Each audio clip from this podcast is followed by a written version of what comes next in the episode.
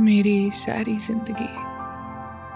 मुझे ऐसी लगती है जैसे मैंने तुम्हें एक खत लिखा हो।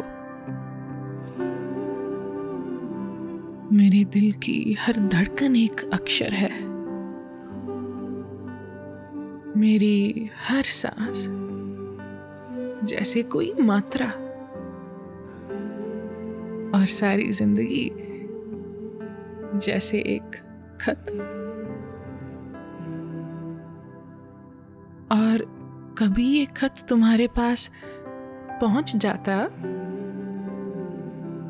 मुझे कभी किसी भाषा के शब्दों की मोहताजी नहीं होती।